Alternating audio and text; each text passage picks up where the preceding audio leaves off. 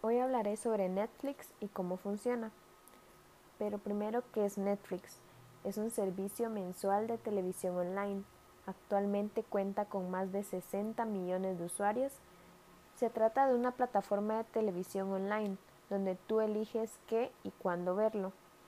Te permite elegir entre un enorme catálogo de películas, series y documentales, entre otros contenidos. Se puede ver el contenido en una Smart TV consolas de juegos, PC, Mac, dispositivos móviles, tabletas, siempre y cuando estén conectados a Internet. ¿Cuáles son las ventajas que tiene Netflix? Este se trata de un servicio que no implica descarga de contenidos, sino que estos se visualizan en tiempo real, al margen de horarios impuestos, y no ocupan espacio en la memoria del dispositivo.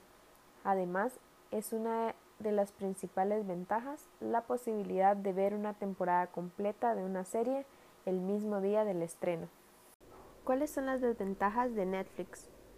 El nuevo contenido no está disponible de inmediato. La biblioteca desactualizada. No solo Netflix no agrega los últimos episodios de programas de TV y nuevas películas de inmediato, sino que su biblioteca está bastante desactualizada necesitan mucho tiempo para actualizarlo y agregar más contenido. Muchos usuarios no están satisfechos debido a esto. Si comparamos Netflix con Amazon Prime, podemos llegar a la conclusión de que Amazon actualiza su biblioteca con más frecuencia que Netflix. La selección depende de tu ubicación. Este es el mayor defecto de Netflix. Si vives en los Estados Unidos, la selección de películas y programas de televisión es excelente. Si no, probablemente te decepcionará la oferta. Por lo tanto, el contenido varía según la región en la que vive. Sin embargo, el contenido cambia y puede notar algunas cosas nuevas ocasionalmente. Pero no espere que el contenido cambie drásticamente. Solo se puede mirar si está conectado a Internet y a un buen Internet. De lo contrario, la plataforma se bloqueará y no podrá ver nada. Por mucho que no use el servicio diariamente, el paquete se cobra mensualmente, es decir, si asiste o no, el pago debe realizarse. Y por último, dependiendo del plan, usted o su familia pueden quedarse sin servicio. Después de todo, hay muy pocas pantallas disponibles para paquetes. Su historia y proyección. Netflix se inició en el año 2007 en Estados Unidos y dio su primer salto internacional a Canadá en 2010. En 2011 se expandió en, América Latina y en 2012 llegó al mercado europeo para implantarse en Reino Unido, Irlanda, Dinamarca, Finlandia, Noruega y Suecia. En el 2013 y 2014 en Holanda y otros países europeos. Para el 2015 estaba previsto llegar a Australia, Nueva Zelanda, Japón, Italia, Portugal y España. Y para finales del 2016 Netflix se propuso estar en todo el mundo. Requerimientos. ¿Qué necesito para contratar Netflix? Primero, se necesita una conexión a Internet de banda ancha. Segundo, una televisión Smart TV o bien una televisión normal con un dispositivo que conecte el televisor a Internet. También se puede usar una PC o una notebook. Y por último, contratar el servicio. El servicio se puede contratar con dos únicas formas de pago, que son tarjetas de crédito, Visa, Mastercard, Amex o PayPal. No se puede pagar en efectivo, son por el momento las únicas maneras de contratar este servicio. También se encuentran muchos planes y precios. Está el plan básico, estándar y premium. ¿Cuáles son las competencias de Netflix? Netflix no es el único que ofrece este tipo de servicios online. También está Hulu, HBO, Qubit e iTunes, entre otros. Este último anunciado por Tim Cook, CEO de Apple, quien recientemente fue lanzado en la presentación del Apple TV en el pasado 21 de septiembre. Netflix cuenta con contenidos propios, aparte de las películas, series y documentales de otras productoras, Netflix cuenta con grandes series de producción propia. Entre ellas se pueden destacar la recientemente Narcos y otras como Sense 8, Daredevil, Marco Polo, Under Brackle, Kimmy Smith, Grace and Frankie o Chef Table. En conclusión, se cree que los servicios brindados por Netflix y otras prestadoras similares hoy están en alza y muy probablemente en pocos años dominen el mercado televisivo. El tiempo lo dirá. Pero sin entrar en más detalles y comparando la relación costo-beneficio, es totalmente recomendado contratarlo, sobre todo aquellos que vivimos en nuestros tiempos complicados y queremos distraernos con un contenido específico en el poco momento que disponemos para hacer ocio. Ahora les daré un ranking de las 25 películas de Netflix mejor valoradas por la crítica. Número 25. Los dos papas. Esta tuvo una puntuación de 89%. 24. Ya no me siento a gusto en este mundo. Tuvo una puntuación también del 89%. 23. Quizás para siempre tuvo una puntuación de 89%. 22. The Night Comes for Us tuvo una puntuación del 90%. 21. Padleton tuvo una puntuación también del 90%. 20. 1922 tuvo una puntuación del 90%. 19. Nosotros en la noche tuvo una puntuación del 90%. 18. El juego de Gerald tuvo una puntuación del 91%. 17. El camino tuvo su puntuación del 91%. 16. La balada de Buster Scruggs tuvo una puntuación del 91%. 15. Imperial Dreams, una puntuación del 92%. 14. Pequeño demonio, una puntuación del 92%. 13. Beats of Non-Nation, una puntuación del 93%. 12.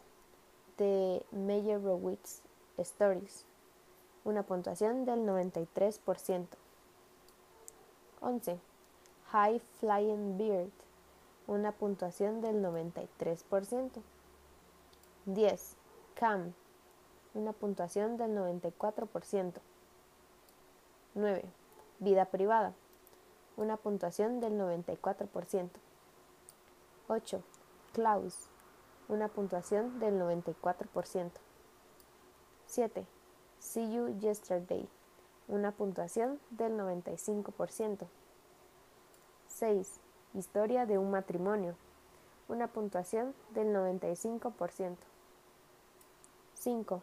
El irlandés, una puntuación del 96%. 4. Roma, una puntuación del 96%.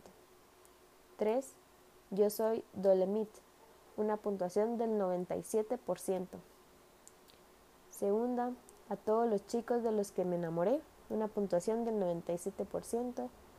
Y por última, la mejor aclamada por la crítica, Lionheart, con una puntuación del 100%. Ahora les comentaré 10 curiosidades sobre Netflix. Número 10. Competencia. Se estima que en los Estados Unidos Netflix posee más de 30 millones de suscriptores, el 75% del total. Pero lo más curioso es que Netflix es más vista en este país que cualquier otra cadena de televisión de cable, incluyendo HBO o AMC. Número 9. Tiempo libre.